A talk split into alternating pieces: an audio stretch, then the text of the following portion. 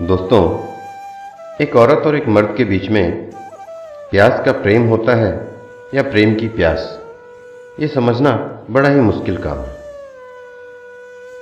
पुरुष ने किसी रात गहरी नींद सोई स्त्री के कानों को छुआ, होठों को चूमा। स्त्री ने कहा, सोने दो ना। और उसने आगोश फैला दिया, आलिंगन में कस लिया पुरुष को। पुरुष ने मन भर पिया स्त्री को और करवट बदलकर सो गया।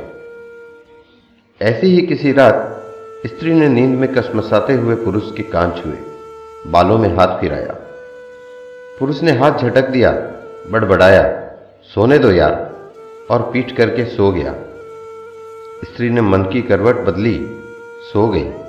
पुरुष के पास प्यास का प्रेम था और नदी भर स्त्री थी। स्त्री के पास प्रेम की प्यास थी और बहते बहते सूख जाना था। नियति में यही लिखा था या लिखा है यह समझना मेरे लिए बहुत दूर की चीज़ है।